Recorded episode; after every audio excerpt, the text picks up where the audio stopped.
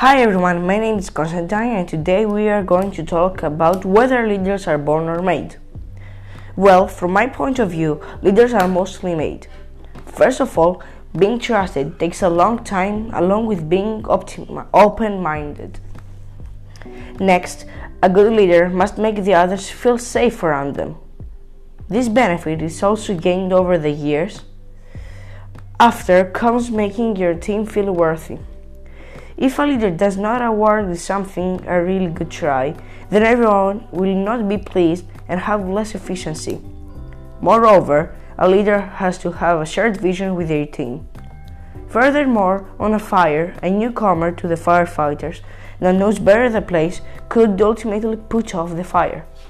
If the leader does not listen to him, it could be more dangerous than usual.